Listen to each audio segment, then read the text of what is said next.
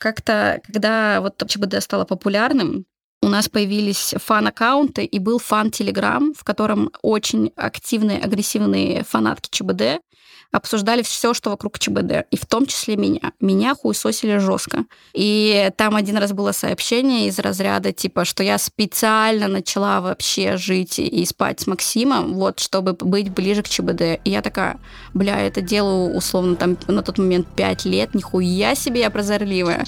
Его еще не было, я такая, уже начну с ним спать. Короче, да, это все делаю я. Ты слушаешь «Искусство ошибаться».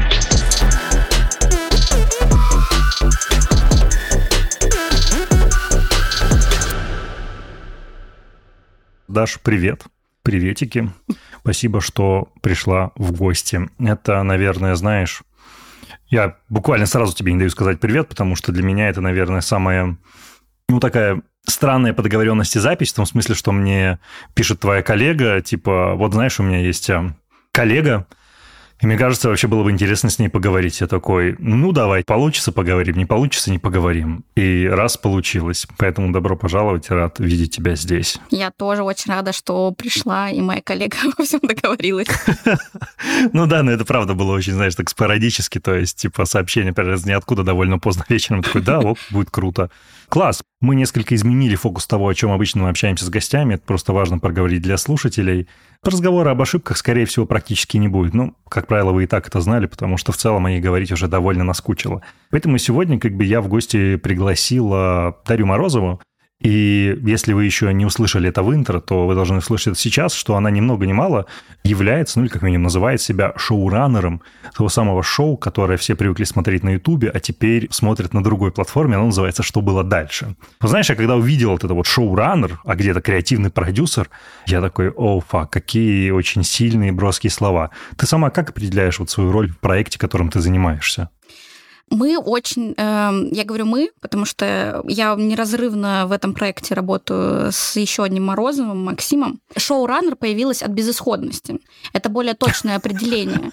Потому что в моменте креативных продюсеров стало столько, что вся наша деятельность теряла какой-то вес, и никто не понимал, насколько наш проект, не побоюсь этого слова, такого международного масштаба и огромных размеров невероятных цифр. Сто процентов.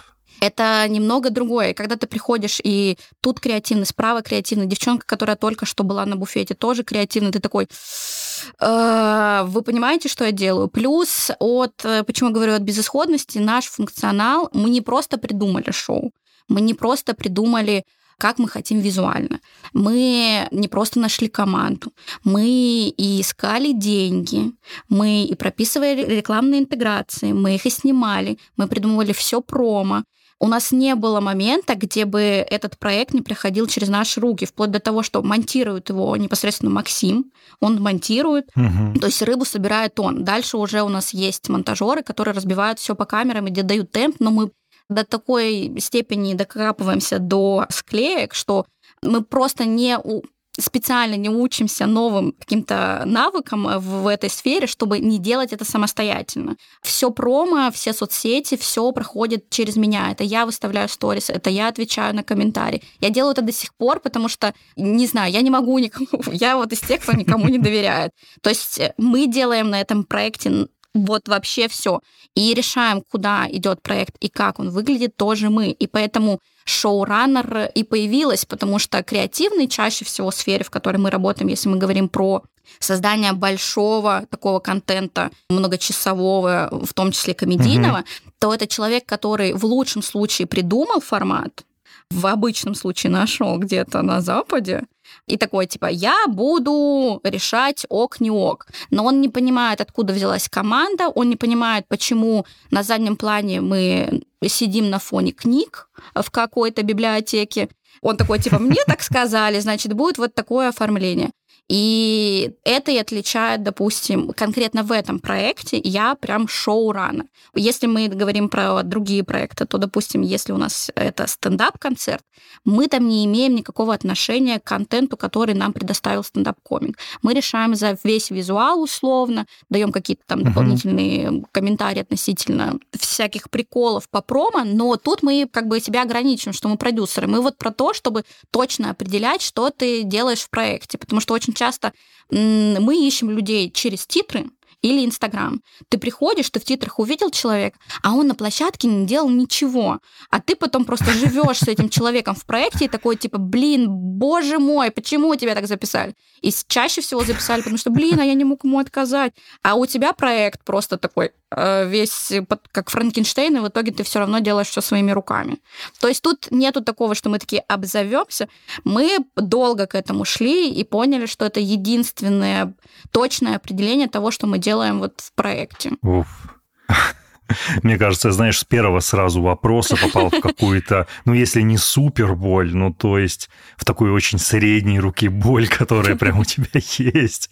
Смотри, а ты упомянула, что ты делаешь промо, через тебя проходит там мультикам, там колбаска, ну, через Максима в том числе, кстати, для протокола. Максим – это твой супруг, это твой муж, правильно? Да, мы в браке, и относительно проекта ЧБД он непосредственно автор всей этой механики, названия угу. и, в принципе, идея того, что нам вообще оно надо. А вот как раз э, то, что ты делаешь, да, вот ты упомянула промо, а что ты делаешь? Ты сказала, я делаю все. Ну, все это что? Знаешь, как часто говорят психологи, все это ничего.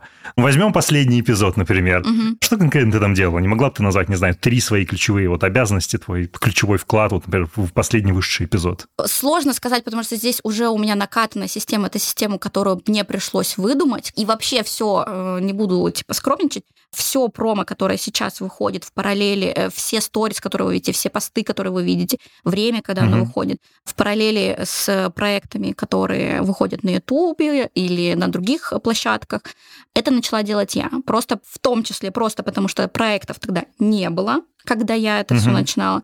Ну и просто потому, что моя схема оказалась, ну, она просто функциональная и работающая. То есть, условно, ты выходишь на какой-то платформе, тебе нужно понять, сколько людей на этой платформе. То есть тебе нужно промо внутри платформы, тебе нужно ну вот это вот вся мелочь, которую тебе позволяет непосредственно платформа, где еще дополнительно показать какие-то отрывки из твоего выпуска, чтобы оно сеялось не только непосредственно на выпуск, но и с, угу. со сторонних приколов этой платформы, то есть там сообщество, не сообщество, шорты, клипы и так далее, все, что дополнительно внутри платформы подтянет тебе аудиторию на конкретный выпуск, куда ты ведешь. Потом ты такой, где еще могу найти аудиторию? Условно, ты идешь в запрещенную соцсеть, и там тебе точно так же, да. тебе, ну, да, тебе точно так же нужно все вот поверхности, которые можно занять, занять. Ты такой думаешь, что я буду с этими поверхностями делать? Обычно, как это делают, берут э, готовый проект, готовый выпуск и просто его нарезают. И это работает. Это работает, но чаще всего на досмотры. А когда люди хотят быть частью твоего контента и частью непосредственно команды, им нужен контент дополнительный. И ты начинаешь, типа, мне нужно еще для этого отснять на съемки. Мне нужно, типа, в моем случае, как это было, я такая, мне нужны фотографии. Обычно фотографии со всех съемок выглядели на тот момент, когда я начинала, как э, отчетник с геометрией. Просто отвратительно, вспышка, а встаньте, посмотрите. И я просто через э, Инстаграм искала молодых ребят, которые без денег могли бы прийти и наполивать мне материал. Нужно искать людей, которые при этом выглядят визуально по-разному, потому что если ты пригласишь четыре там свадебных фотографа, никто не поймет, не увидит разницу. А ты такой условно еще раздаешь разные задания, что вот этот фотограф, у тебя вот такой вот стиль, ты мне должен фоткать только съемочную команду. Ты можешь для себя нафотографировать там людей в кадре, но мне нужна вот съемочная команда. И таким образом у тебя собирается визуально приятный пазл из огромного количества фотографий. И мы в какой-то момент заметили, и тоже я очень была этому раду, э, я вела точно так же и начинала вести все соцсети э, Label.com на тот момент, mm-hmm. когда это все стартовало и когда мы выходили там. И когда вышла эйфория, она выглядела как лучшие годы Инстаграма Label.com. Я такая, Вау. о, очень была рада и грустно было, потому что никто не был в курсе, потому что в, Инстаграм эйфории никто не заходил, кто был Label.com. Так что такая грустная. И Потом ты понимаешь, что соцсети используют уже все. Ты такой, а где еще есть площадки, куда мы можем пойти? Ты делаешь контент на все дополнительные площадки. Потом тебе нужно сделать какое-то перформанс, чтобы зазвать людей. Ты такой, типа, а давайте еще вот это разыграем. Последний выпуск, допустим, э, что было дальше, мы прогрев начали очень давно. У нас прогрев к этому выпуску был в Новый год. В Новый год Нурлан пришел к плюшкам на интервью, М, а плюшек продюсирую я и Максим с недавних пор. Туда пришел Нурлан. Это была договоренность, Так. ребят, э, до того, как э, мы там появились, но мы такие, это надо доделать. Мы такие, а еще мы там сделаем вот это, давайте мы это вставим к вам. А вы потом пойдете к нам. И вот уровень промо, вот наш, это когда ты идешь в одно шоу на 20 миллионов, и потом тащишь оттуда людей в другое шоу на 30 миллионов. И у вас получается кросс вот такая штука. И Ну по да. сути это вот я. Нехило, нехило так. Это я. Ты сейчас просто сделала такой хороший а, name drop. Или drop name, name drop. Я вот вычитал в одном из немногих интервью для РБК, которые вот как раз Мгм. Максиму давали, где ты, цитата, говоришь, «Мне всегда нравилось придумывать».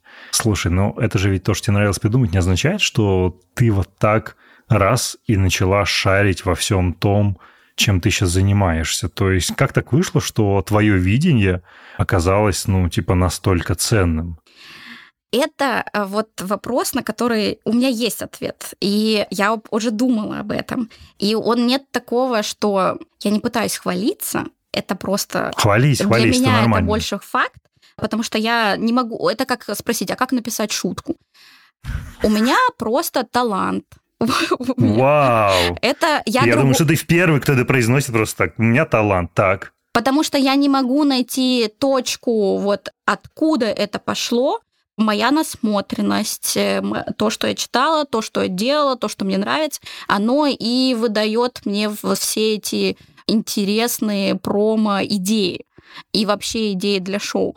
Но то есть нет такого, что я могу сказать, а прочитайте миллион книг, а вот я была там, увидела звезду, и она упала. Я поэтому просто приняла для себя, что просто это мой талант. Вот я тот человек, который может придумывать что-то из ничего. Плюс, судя по тому, как э, ну, э, в сфере, где я работаю, я могу сказать, что я еще и умная. А, И там, честно говоря, вот все, что я сейчас описала, это логически понятные вещи. То есть, если вы этого не делаете, то вы не можете это просто понять. Вам система дает все, чем вы можете воспользоваться. Ты просто везде заходишь. Если вы это э, упустили, то тут я уже склоняюсь к тому, что просто я умнее. А дальше из-за того, что это заходит людям, я думаю, что здесь идет речь про талант, потому что, безусловно, речь про ребят, э, людей в кадре с их обаянием. Но вот то, что это все так работает и продолжает двигаться, я вот списываю на талант. Свой продюсерский талант. Вау. Ну что, вы уже достаточно удивлены, что за созданием одного из главных развлекательных шоу последних пяти лет стоят три совершенно непубличных человека, одним из которых является Дарья. Нет, я не был удивлен. Более того, мне было жутко интересно с самого начала, кто же придумал концепцию, что было дальше. Как оно действительно родилось, а главное, кто обеспечивает этот непревзойденный уровень качества, которое мы с вами видим. Ответ прост. Это буквально Дарья и в каких-то отдельных вещах их маленькая команда. Вообще, как в той расхожей цитате из ВК, что за каждым успешным мужчиной стоит великая женщина, следует сказать, что за каждым успешным проектом стоит чья-то большая работа, которая одновременно видна всем и при этом остается невидимой, но однозначно очень важной. Вместе с компанией Selectel, партнером нового сезона «Искусство ошибаться», в каждом эпизоде я буду рассказывать вам истории людей, которые, как и мои гости, находятся за кулисами успеха и превосходства других людей или бизнесов.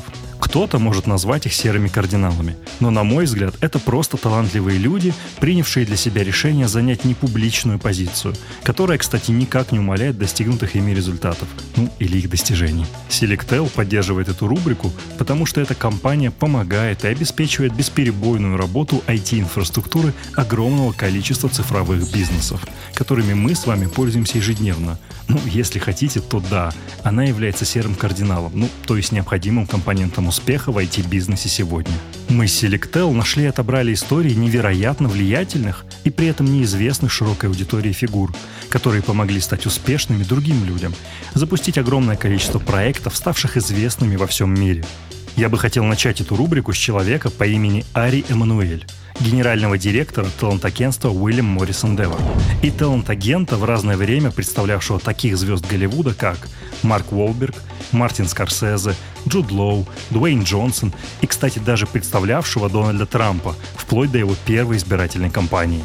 Возможно, вы пока не поняли, в чем дело и почему я рассказываю про Эммануэля, да и что такое талант-агентство вообще. Давайте начнем с АБВ. На американском рынке развлечений существует индустрия талант-агентств, представителей. Их роль заключается в посредничестве между крупными киностудиями, телеканалами, рекламодателями с одной стороны и артистами на другой. Артистами могут быть и актеры, и сценаристы, и спортсмены, и модели, в общем полный набор. Агентства и агенты обеспечивают заключение сделок между сторонами. Потому что, с одной стороны, творческих работодателей, например, киностудий, существенно меньше, чем, допустим, актеров. И агенты позволяют довольно быстро подобрать нужных людей на проект. А с другой стороны, и те, и другие довольно сложные в общении люди. И нужен посредник, который защитит и учтет интересы обеих сторон. Так вот, Ари Эммануэль, или же Ариэль, начал свою карьеру именно в этой индустрии, сразу после окончания колледжа в начале 80-х, в легендарном агентстве под названием Creative Artist Agency, или же CA. Его, кстати, основали выходцы из Уильям Моррис, и в этом есть большая ирония. С самого начала Эммануэль проявлял неординарные качества в работе и был своеобразным, но все же довольно крутым агентом. Спустя какое-то время, а именно в 1993 году, Эммануэль и его лучший друг Том Стриклер начали думать о создании собственного агентства. Они, кстати, вместе начинали карьеру в почтовом отделе CA. Надо сказать, что эти двое были супер странной парой друзей. Стриклер – вежливый, вдумчивый, инстинктивно любезный парень. Он вырос на Пятой авеню и окончил Гарвард. Он мог пойти по пути своего отца, известного банкира с Уолл-стрит. Но, как он сказал Эммануэлю, ему нужна была работа, которая приносила бы удовлетворение и доставляла удовольствие. В противном случае он мог с таким же успехом пойти торговать облигациями. В то время как Эммануэль был из довольно классической еврейской семьи и пахал как бешеный, чтобы преуспеть и добиться буквально всего.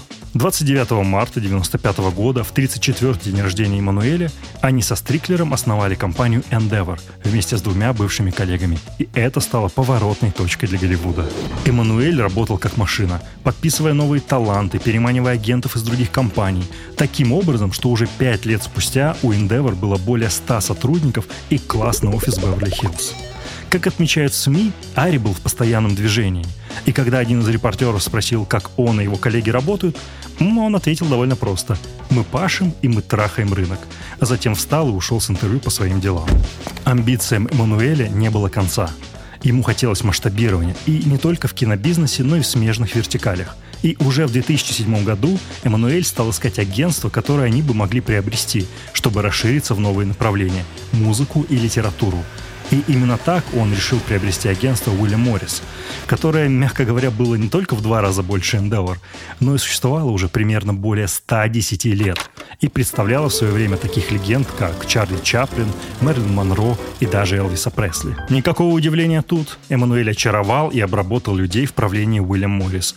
И так в 2009 году появилась новая большая компания – Уильям Моррис Endeavor – Однако это было только начало на пути к реально большому влиянию. Важно понимать, что бизнес агента – это бизнес отношений с людьми, которые агент выстраивает и развивает на протяжении всей своей жизни.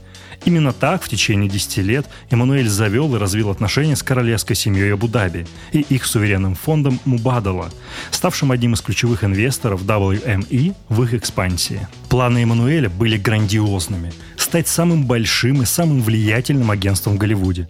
Так он и действовал. В течение следующих четырех лет Эммануэль работал над тем, чтобы приобрести IMG. Да, тот самый бизнес, который представляет всех топ-моделей и топ-спортсменов в мире. Ну, собственно, и приобрел вместе с Мубадулой за 2,4 миллиарда долларов. Затем, в 2021 году, они купили UFC, Пожалуй, самый коммерчески успешный спортивно-развлекательный бизнес в мире, который спас агентство во время пандемии. По пути они также приобрели права на Евролигу, футбольную и баскетбольную, а уже в этом году было объявлено, что Уильям Моррис Endeavor покупает WWE. Тот самый промоушен рестлинга, откуда в кино пришли Скала Джонсон и Джон Сина. За все это время Уильям Моррис Endeavor выросла в разы. И, кстати, в 2021 году вышла на Нью-Йоркскую биржу. Теперь Уильям Моррис Endeavor – это одно из трех крупнейших талант-агентств США под руководством Эммануэля. Честно говоря, мне не хватит и часа, чтобы рассказать про Ари Эммануэля все, что я прочитал, готовя этот материал. Однако, что важно отсюда вынести?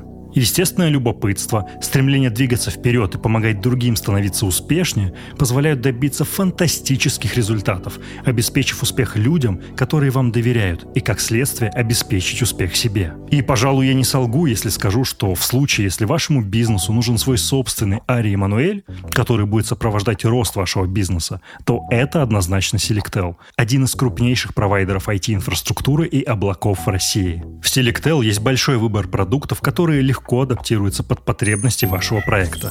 Например, их облако собственной разработки, которое работает по модели Pay as you go, то есть без переплаты за неиспользуемые ресурсы. Инфраструктуру на мощностях Selectel можно развернуть за пару минут онлайн из панели управления. Вы можете начать с минимальной конфигурации буквально за 10 рублей в день, а затем быстро масштабировать ресурсы, если ваш проект станет популярным и нагрузка вырастет. В общем, переходите по ссылке в описании и подпишите контракт с вашим личным агентом в мире IT – компанией Selectel. Мне очень нравится динамика с самого начала. Ты списываешь на талант. Прекрасно. Не, серьезно, я приятно удивлен, что ты отвечаешь именно так. Но если как раз говорить о таланте, тебя как бы не напрягает то, что, будучи такой талантливый, ты как бы находишься в каком-то смысле, ну не в каком, а в прямом смысле на втором ряду. То есть ты помогаешь другим людям быть успешнее, точнее, быть успешным и становиться еще успешнее, оставаясь в тени. То есть тебя это, ну, не высасывает какие-то экстра силы, что такая, блин, ну, я бы хотела тоже вообще рассказать о себе, и вот вообще мою историю надо поразгонять, и меня там, не знаю, надо немножко попесочить вот на этих вот пяти-шести стульях, то есть где, где ты находишь силы, чтобы вот оставаться как бы несколько на заднем плане, ну, кроме того, что у тебя в инста постоянно фотки прекрасно комик, ты такая, типа, мои пиздюки. Это хорошее фото, кстати. Довольно смешное. Ну, серьезно. То есть а, тебя не напрягает, что ты находишься на втором плане и помогаешь другим людям становиться еще успешнее и известнее? Да, очень сильно. Какое-то время все было нормально. Потом я заметила, что каждый раз, когда я встаю, точнее, я не сплю ночью, как у нас была выкладка, типа, мы долгое время выходили в YouTube. Ну, я говорю про ЧБД, потому что это был на тот момент самый основной проект, и проект, когда я поняла, mm-hmm. что происходит. Ты вот не спишь ночью, потому что ты доделываешь монтаж ночью, потому что Прекрасно там понимаю. внесли какие-то последние правки в рекламу и так далее. Ты последний, кто его отсматривает, потому что все уже не могут этим заниматься. Тебе нужно убедиться, что в этих двух часах ничего не съехало. Потом ты угу. такая просто ждешь 9 часов, чтобы открыть выпуск. Ты не спишь, ты его заливаешь, ты подсмотрел, что все хорошо, его поставили на рендер. Когда мы начинали, рендер шел 14 часов, и мы просто спали прям в монтажке. Да, это были вот те времена, когда мы такие, а что такое рендер? Вот. А потом э, компьютеры и программа стала нормальной, и это занимало типа 3... А что такое Mac Pro на 12 ядрах, который может рендерить за несколько часов? Нет, там был момент, когда мы такие, так, а вот это вот ферма, то есть мы можем отдать выпуск на какую-то ферму, и ее нам срендерят. Потому что у нас был момент, что рендер слетает, и мы такие, и мы буквально, как э, хоккеисты, мы такие, так, я в этот раз был в этом, я сделал вот это, надо все повторить точно точно так же не дышать на компьютер, чтобы, не дай бог, э, выпуск не слетел.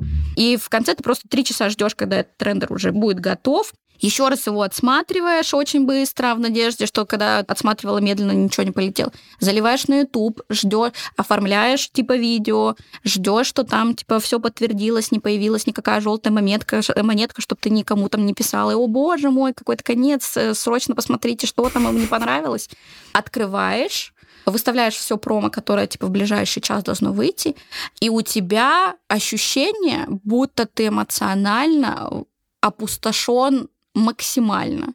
Я раньше такая думаю, может, это просто из-за усталости, просто потому что вот весь этот э, марш-бросок, который ты делаешь, ты просто физически устаешь. И в какой-то момент я поняла, что дело не в том, что я выставила это все и устала, и хочу спать. Я поняла, что у меня есть огромная дырка вот этой вот э, нереализованности, потому что а никто не в курсе, всем пофиг, что это я.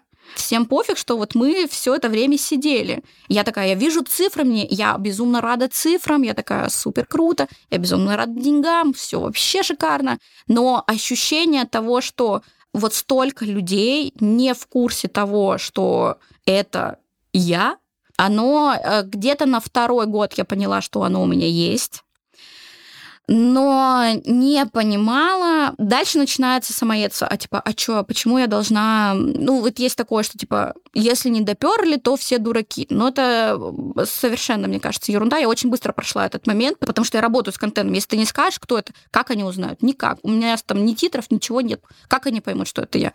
Даже из э, технической тусовки, скажем так, никто не в курсе, кто эти люди. То есть там можно, знаешь, э, я периодически, когда смотрела Дудя, и там появлялись сноски, я такая, блин, можно найти кто это делает, а не просто подписывать Максим. А, и фотку можно найти. Я их сделала приличное количество, у меня много фотографов, которые на этом а, на съемке. И было такое. Потом у тебя такой, блин, все ты осознал, что дело в том, что ты за кадром.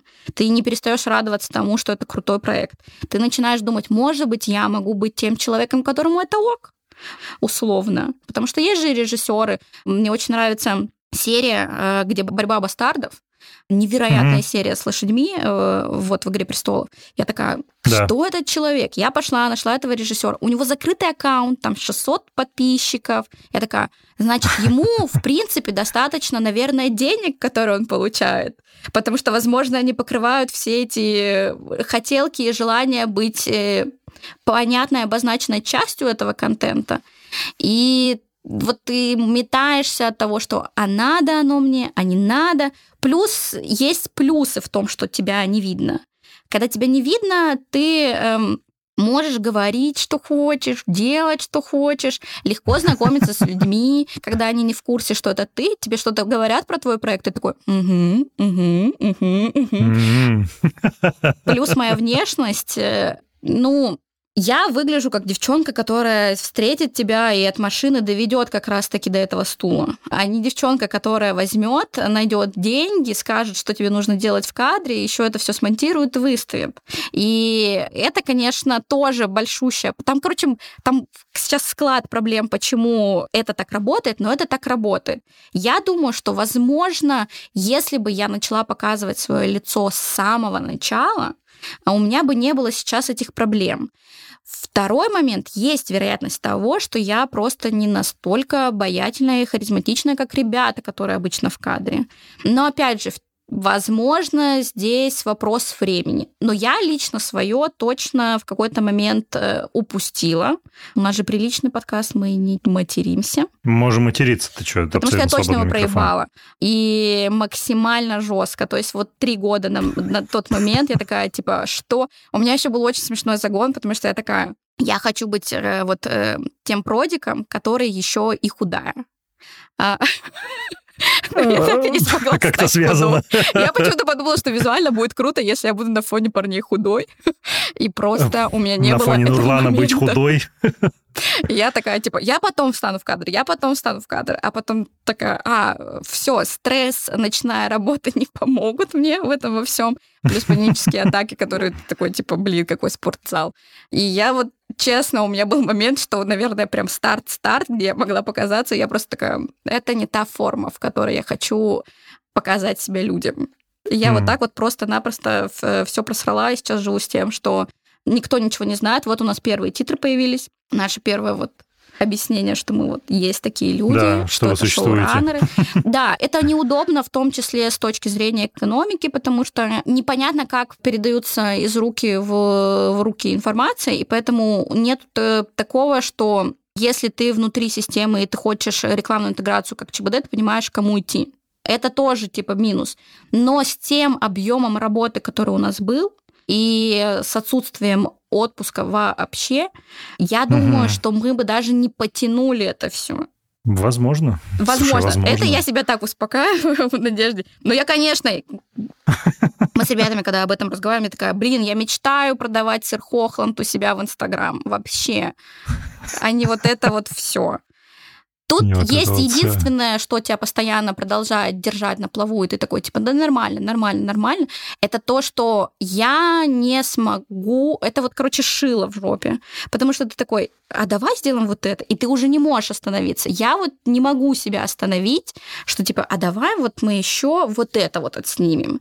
И меня вот интерес это отснять, придумать и сделать перевешивает то, что никто не будет в курсе, что это была ты. И я вот в этой вот яме сейчас живу, и мои коллеги пишут другим коллегам, чтобы со мной поговорили. Ару. Я как раз хотел спросить, а в чем ты находишь как раз силы для продолжения этого всего? Неужели это лишь только одно шило?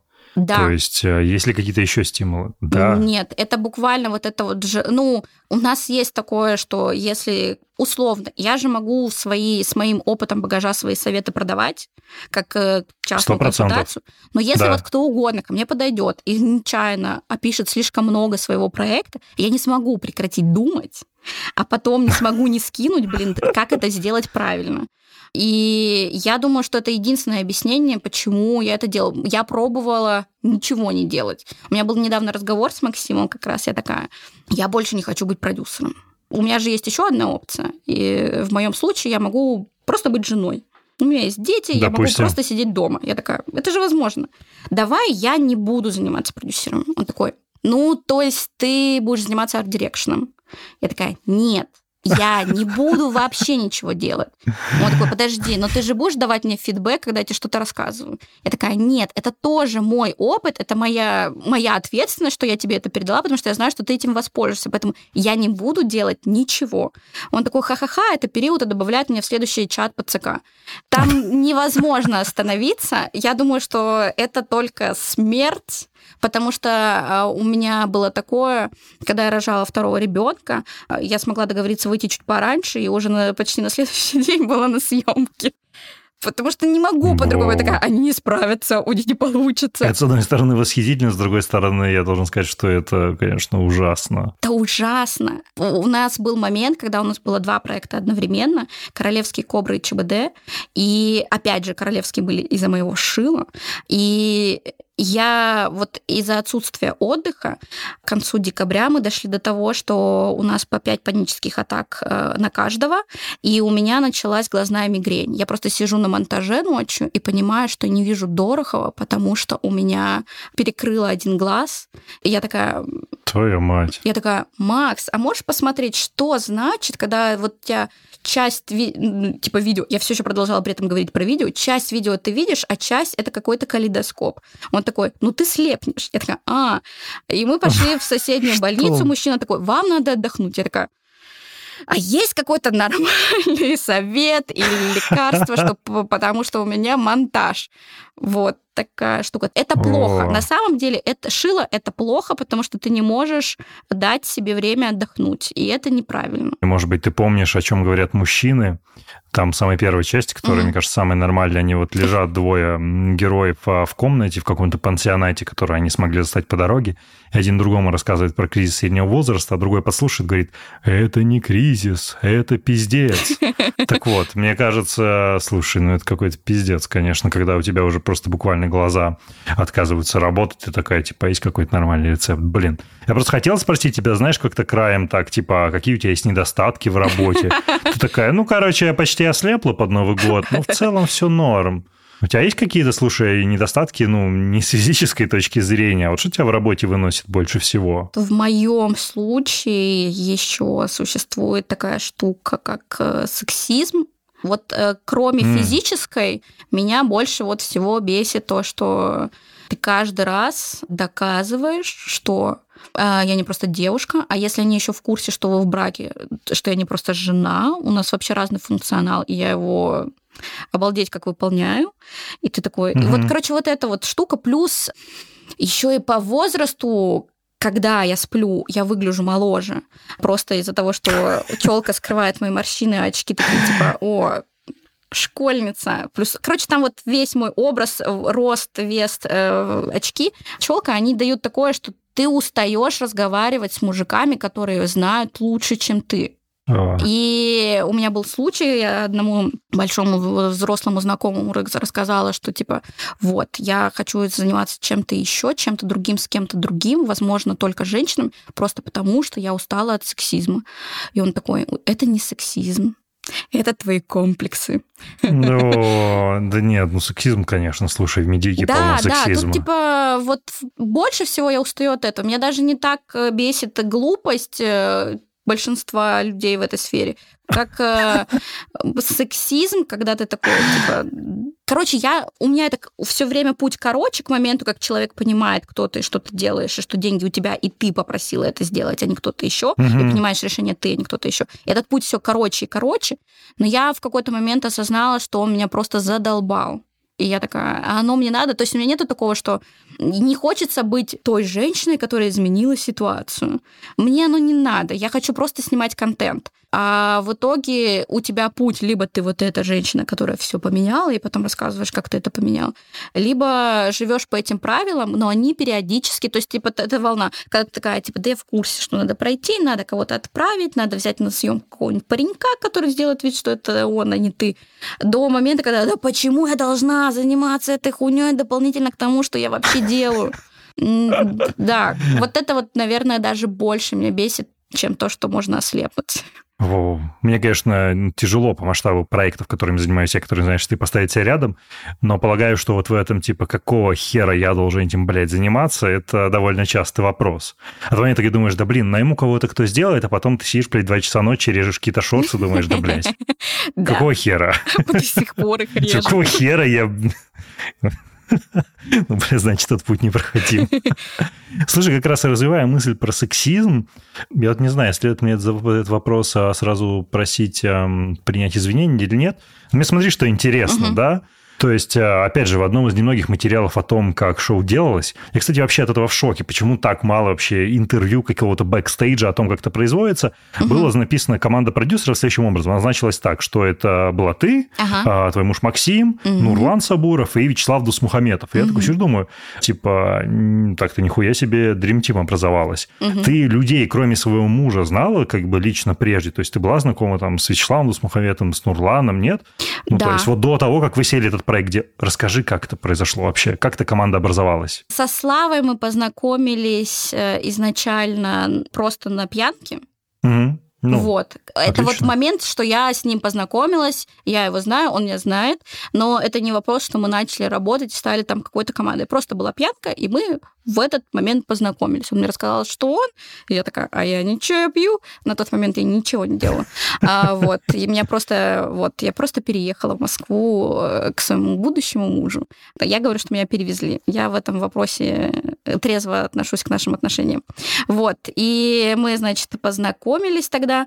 Потом Максим работал на телевизоре, ну, как на телевизоре, он работал на Comedy Club Production. В Comedy Club, да. Да, просто Comedy ну, Club Comedy продавала Club свой основной контент, у них был телевизионный, поэтому мне я не могу сказать, что он работал на телеке, потому что там свои какие-то законы, понимание, что и как, и отношение к промо, и позиционированию проектов, угу. и видео свое. Он работал непосредственно в Comedy Production, это, получается, он уже знал Славу, ну, знает Славу, он ну, него конечно, работает. Да. Он непосредственно генеральный продюсер, который принимает решение, какое шоу делать, какое шоу продавать, куда и как.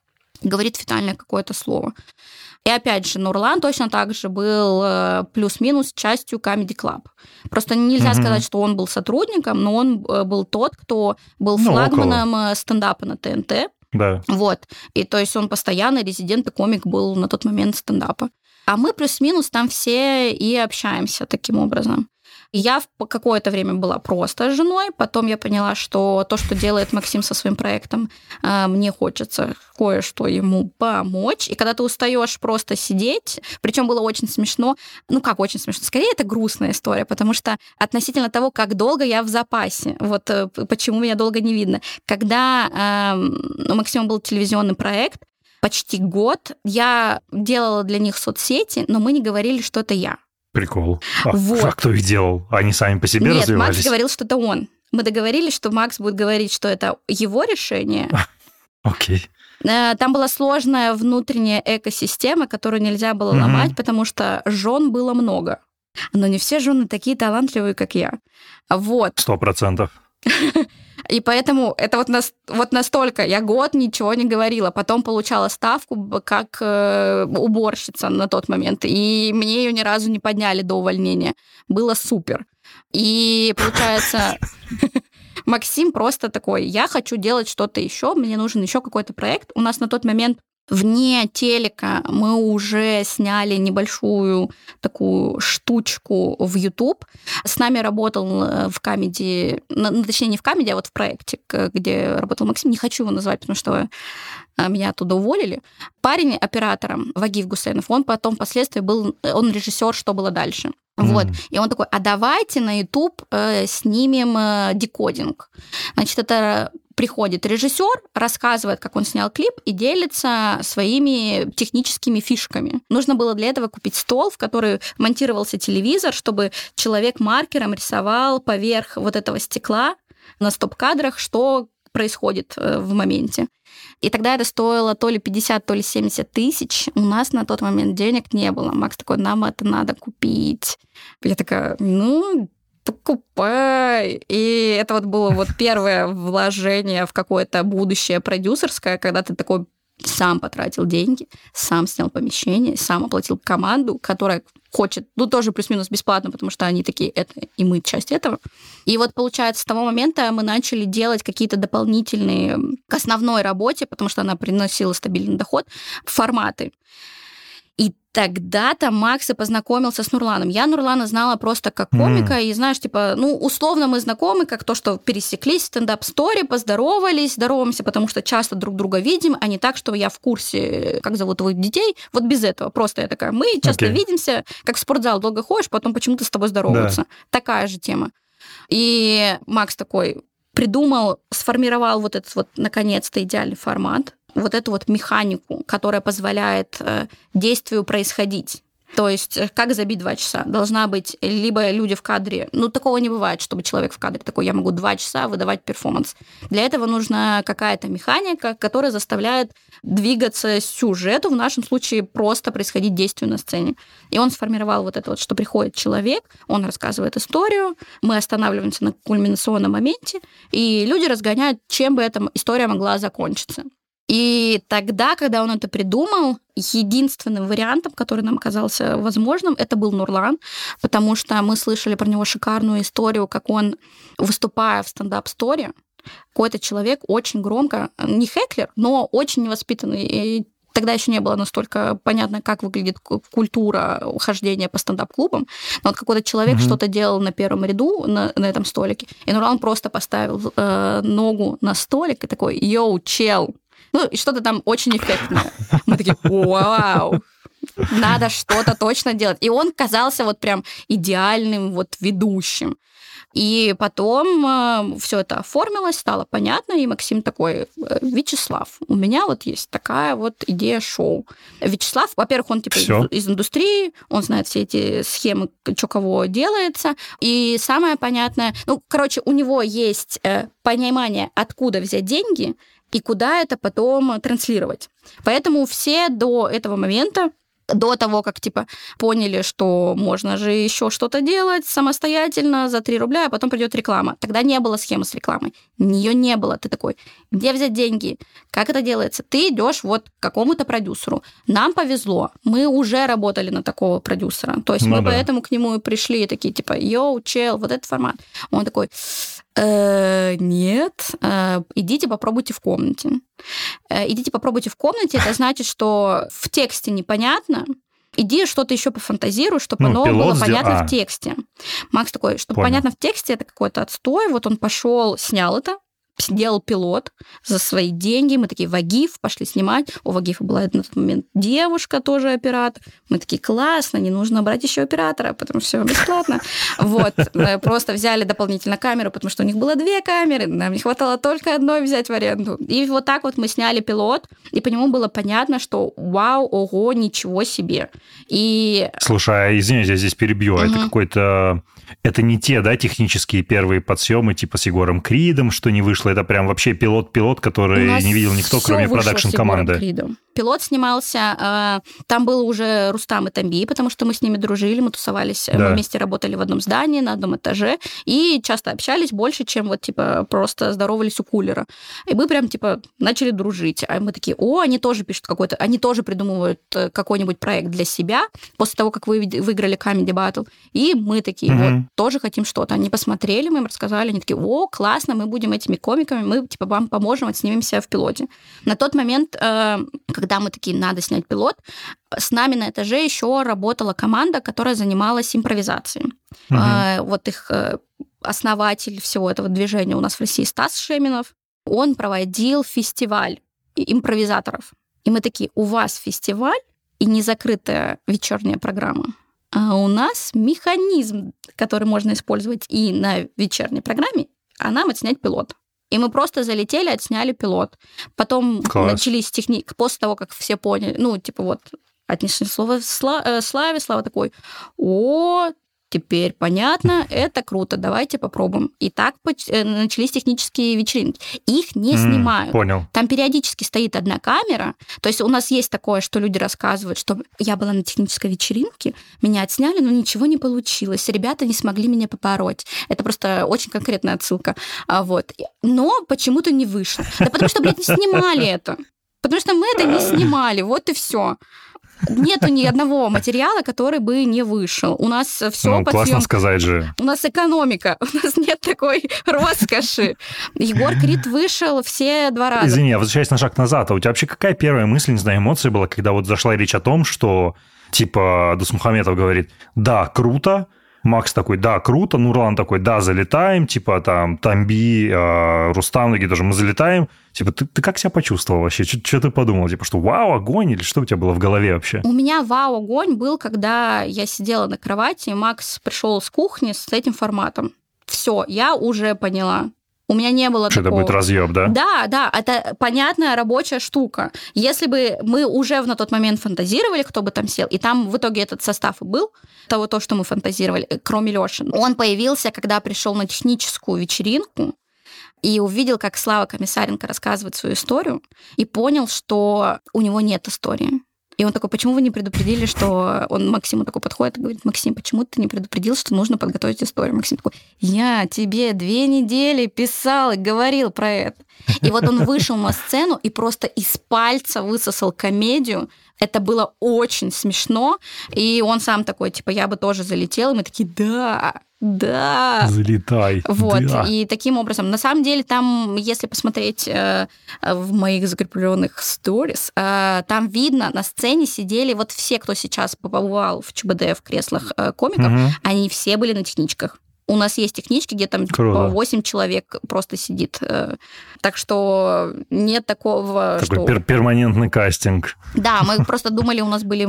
Макс хотел, чтобы комики менялись периодически, вот. Угу. Потом, потом начинается вот это вот точно так же, как вот с рендеринг получается, получилось, давайте так оставим. А, вот, и ты такой, типа, давайте так и пробовать, давайте не менять, вдруг сразу все пойдет по пизде.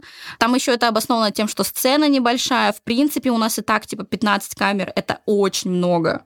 Очень да, 15 много. камер, я вот услышал это, я думаю, вау, 15 камер. Да, мне кажется, мы начинали Офигеть. с 8 или типа того, но здесь больше, наверное, Ваги вспомнит или Максим, потому что Максим, мне кажется, все помнит про этот проект досконально. И вот дошли до 15, когда у всех и крупняк, и средний, и общак.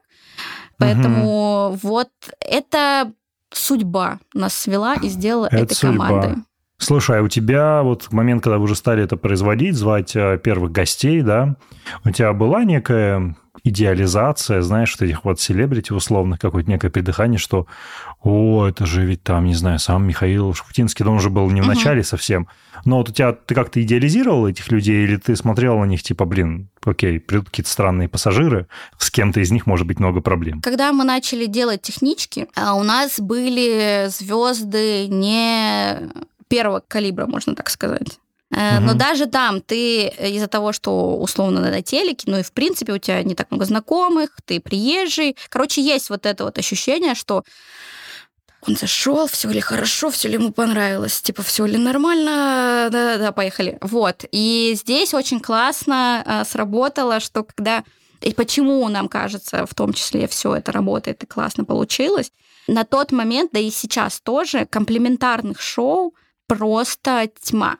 И из-за отсутствия понятной у нас сферы медийной, когда приходит человек э, и такой, мол, э, надо что-то рассказать, смеются над всем, и типа, о, да, он такой, у меня вышел альбом, и похуй, что всем похуй. Он такие, да, ты такой крутой певец, у тебя голос, а то, что там текст, хрень, музыка, отстой, никому не важно, у меня просто нет другого человека в кадр.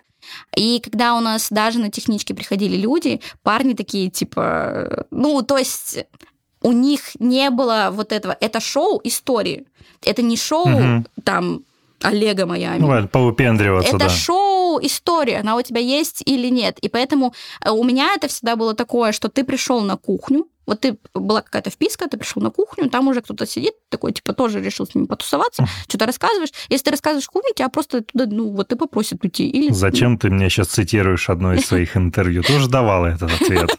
Тебя он уже заготовленный, я знаю.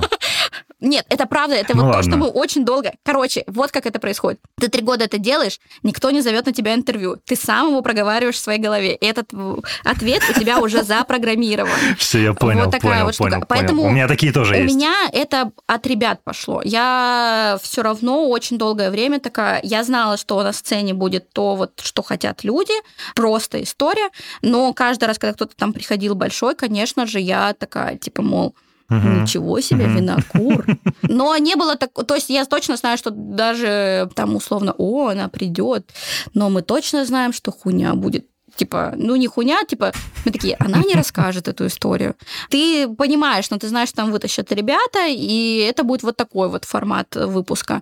А придет человек, который расскажет историю, и это будет вот такой формат выпуска. Типа ты плюс-минус так мы их и миксуем, поэтому и гости такие разные в одном выпуске. Нету двух комиков, которые дают типа с одной подачи, к примеру. Такого ну, нету. Да, да. Вот. Благодаря, короче, Крутяк. ребятам. Вот такой вот у меня ответ. А в тех небольших текстах про ваше шоу угу. супер часто мелькало слово про панические атаки.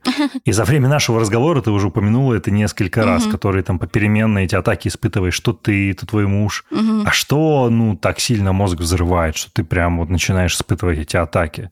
То есть что больше всего бьет по менталке? Мне сложно сказать, потому что когда они начались, я это не зафиксировала. А когда их пять, э, я живу просто с тем, что это есть. И то есть я уже просто привыкла, я знаю, что мое ощущение, что я сейчас умру, это хрень. Надо просто пропотеть, прождать на полу в туалете, и все пройдет. Поэтому сложно сказать. Да, я в стольких э, толчках побывала в Москве, просто невероятное количество.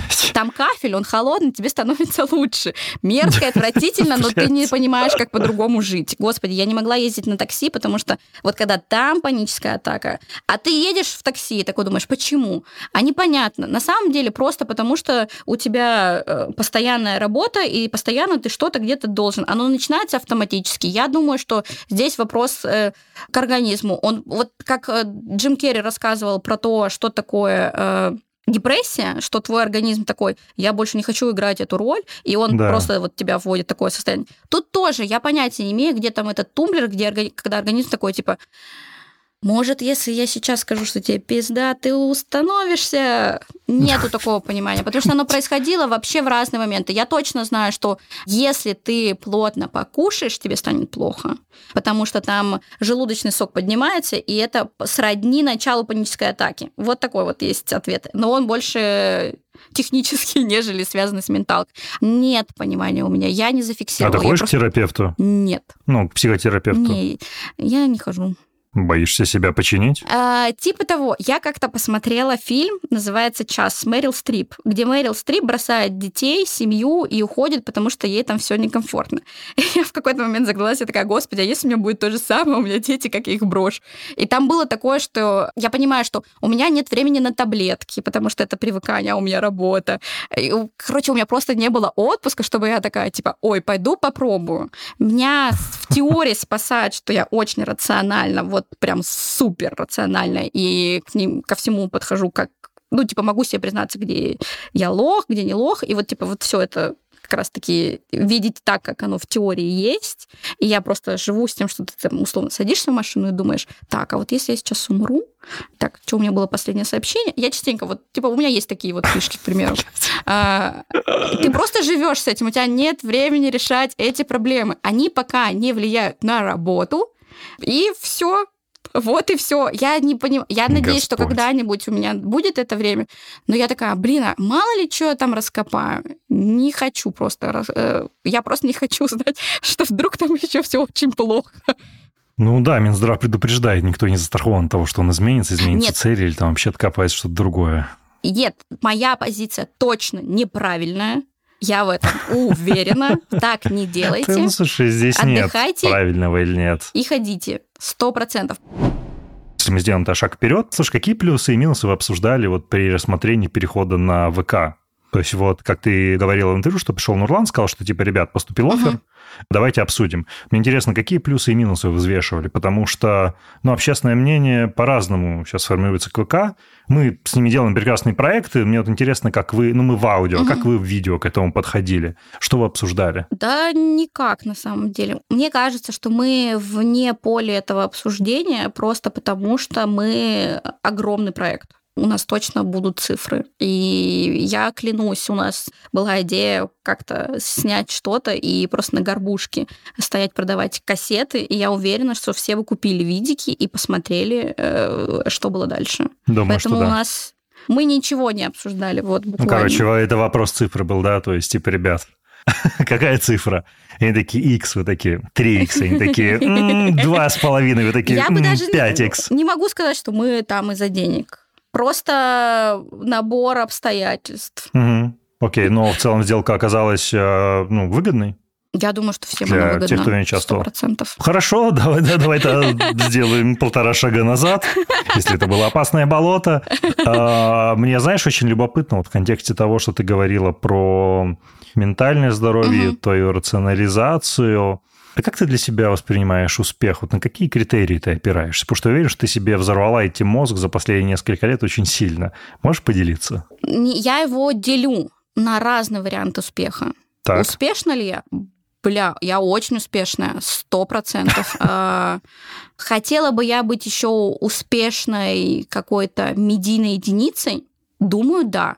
И вот в этом вопрос. Просто в том, э, про успех в какой сфере ты говоришь. Вот как э, продик я за меня говорят проекты, они прям замечательные, они шикарные да. и невероятные. Это, это видно по цифрам, это понятно по деньгам, да. и поэтому у меня точно такой же рациональный подход. Если есть цифры, настоящие цифры, то вот оно. Если ты там типа Гусейн Гасанов, успешен ли? Я не знаю. Вот, типа того. Но, опять же, в любом случае, Скарь, он успешен. Просто это другой успех, не успех как медийного человека, а вот чувака, который придумал всю эту схему, и в любом вот и вот таким вот забрался, и я знаю людей, которые на него подписаны, поэтому Тут вопрос... Мне нравится, как мы со стыдом про это говорим, неким таким, мы знаем людей, которые на него подписаны. Так не, ну слушай, он хакнул систему. Да, то есть это же успешно. Это успешный кейс хакания системы. Хотела бы я по правилам системы быть популярной и известной? Да, хотела бы. И есть такой успех. Вот у меня его нет. У меня есть успех как э, человека, который сделал это все. А если ты набрал много разных успехов, ну, наверное, это вот супер-пупер успех. Потому что ты и делаешь не говно, и при этом тебя все знают за то, что ты делаешь не говно. И денег у тебя много, а вообще супер. И семья еще, и дети твои популярные, и тоже не тупые, вообще Ну, шикарно. то есть ты описала семью как раз, а, где живет Гном Гномыч. То есть там как раз все одновременно успешны. Начнем Да, с детей. я думаю, что вот это вот успешный успех. Да, у тебя и муж олимпийский чемпион, и ты талантливый продюсер в медиа. Столько и олимпийских собрала. тебя. Ну да. Ну, кстати, здесь, кстати, это вот реально тяжело подается вообще каким-либо вопросам. Слушай, а как тебе удается вот а, со всеми успешными успехами балансировать в творческом таком тандеме со своим мужем? Как это вообще? Просто я признаться, не так много пар знаю, знаешь, где люди заняты примерно одним и тем же делом, ну так, индустриально, Мгм. и при этом там они не зарезали, не пересрались, друг с другом не разошлись. Потому что все-таки творческие люди довольно непростые пассажиры. У нас плюс-минус, больше плюс, поэтому мы все еще вместе, пока а, а, одинаковый вкус. И у О. нас есть, э, ну, мы разграничены в том, что мы делаем. То есть мы вместе решаем что-то за визуал. Ну, допустим, все, что касается стиля, тут э, больше все это на моей стороне. Но я, допустим, не смогу Мгм. прописать диалог какой-то. Но когда мы придумываем идею, э, придумывали раньше, допустим, идею для рекламной интеграции, ну, срались мы довольно жестко, но э, мы и миримся это практически, ну, типа, часа через два максимум утром. То есть, опять же, я вот э, это больше к повезло, как бы, а, типа, я не могу это рационально объяснить, для меня это больше, нам просто повезло. Повезло, что мы вообще оказались в этом браке, и повезло, что вот э, одинаково большие у нас таланты. Как это может быть? Не- ну, как мы такие, у тебя большой талант, у меня большой талант? Э, не знаю. Вот нам повезло, что мы одинаково талантливы. Мне кажется, что если бы кто-то из нас был талантливее, может быть, там были какие-то проблемы. Мы еще одинаково никому не известны. Кто его знает? Может, мы посремся, когда кого-то из нас позовут, а кого-то не позовут. Сложно сказать. Вот буквально у меня нет ответа, нам просто повезло. У нас плюс-минус одинаковый вкус, мы любим одно и то же. Что там не любим, мы можем подтянуть у того или у другого. Нет объяснения у меня. Просто Понял. судьба. Это это тоже классно. судьба. Нет, это класно. Да, талант, судьба, проведение. То есть у нас сегодня основные вот нарративы как раз в этом. Разумеется, без него, без него здесь никуда. Слушай, а вот за все это время работы продиком, какое интересное слово, никогда не слышал, это продик. Буду себя тоже так называть. За время работы продиком, а, как тебе кажется, что ты более всего развила в себе вот за все это время? Ну, кроме там приобретенных панических атак, то есть что-то может быть положительное.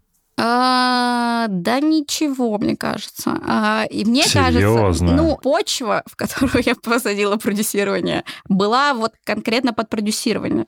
То есть весь мой опыт, э, как мне кажется, больше всего, знаешь, э, я как раз-таки а, мой опыт это факапы, которые я в дальнейшем пытаюсь э, контролировать. Вот и все. Нету такого, что я стала еще больше что-то смотреть или что-то в этом роде. Нет, в основном на самом деле там весь мой опыт складывается в то, что я так, вот это надо административно проконтролировать, вот это, вот это и вот это. А так, чтобы я там стала спокойнее или уравновешеннее, ничего положительного не произошло точно. Я смирилась с тем, что я там условно токсичный, неприятный человек, но я как минимум нашла в этот раз обоснование. Типа я, я такая, я понимаю, почему я такая увольняю тебя за то, что мне не нравится твое лицо. А, вот. Э, Но я делаю это на правильном этапе. Это не так, что типа я это делаю в самом начале просто потому, что у меня есть для этого обоснование, потому что у меня хулиард работы, у меня дедлайны, и я точно знаю, что мне нужно вот рядом что-то, что меня не отвлекает, условно. Вот, и, ну, типа, я такая, это не токсичность, это рациональность. Ну, мне кажется, вот Ну, я буквально базар. не понимаю, я не стала больше отдыхать, под- хотя стала осознавать то, что это нужно. Господи, никакого положительного опыта.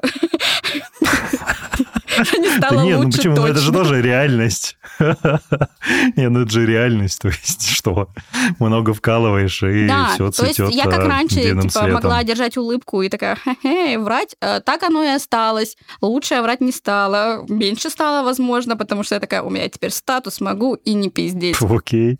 Слушай, ну, наверное, мой самый крайний вопрос. Как думаешь, а что люди вообще вокруг а, более всего не понимают о твоей работе? О том, чем ты занимаешься? Прям буквально ничего. Вот буквально ничего. Вот буквально ничего.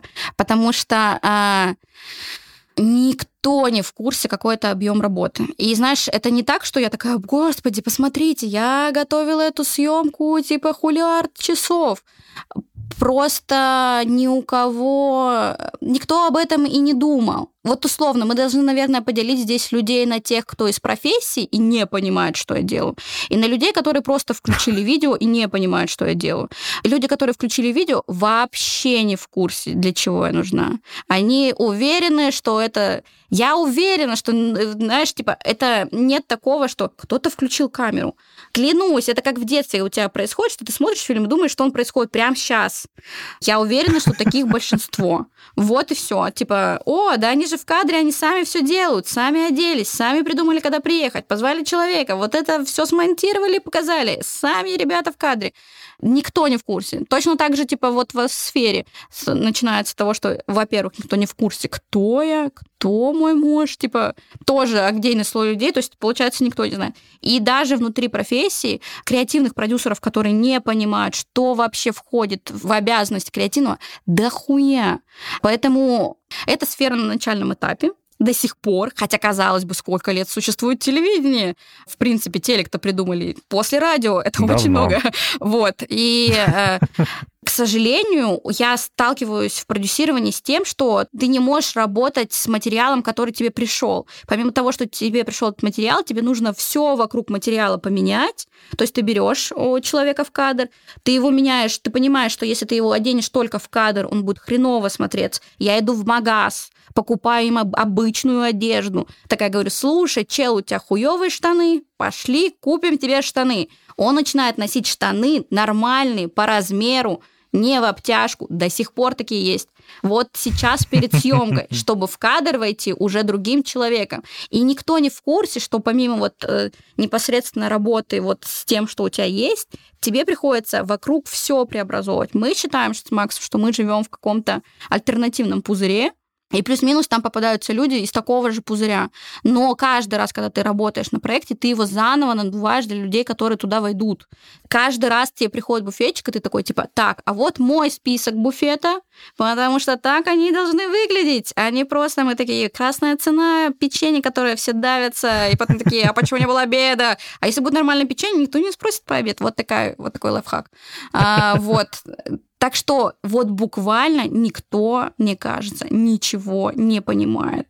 Конкретно про меня сто процентов, потому что я точно выполняю функционала больше, чем просто любой вот из продиков, э, не вообще в России, а вот типа креативный исполнитель или прочее, вот там приходит, это слишком большие функции. Даже если ты, особенно если ты пришел в эту сферу, ты думаешь, что это так, ни хрена ты не знаешь, типа и нигде не научишься этому. Вот так. Безысходность. Блин, да, что вообще было огромное удовольствие поговорить с тобой, знаешь, переместиться а, на ту сторону, знаешь, как put yourself in the shoes угу. человека, который занимается производственной частью. А, а, огромное удовольствие. Спасибо большое за этот диалог. И тебе огромное спасибо. Я рада, что ты ответил на ее сообщение ночью, и я вот она.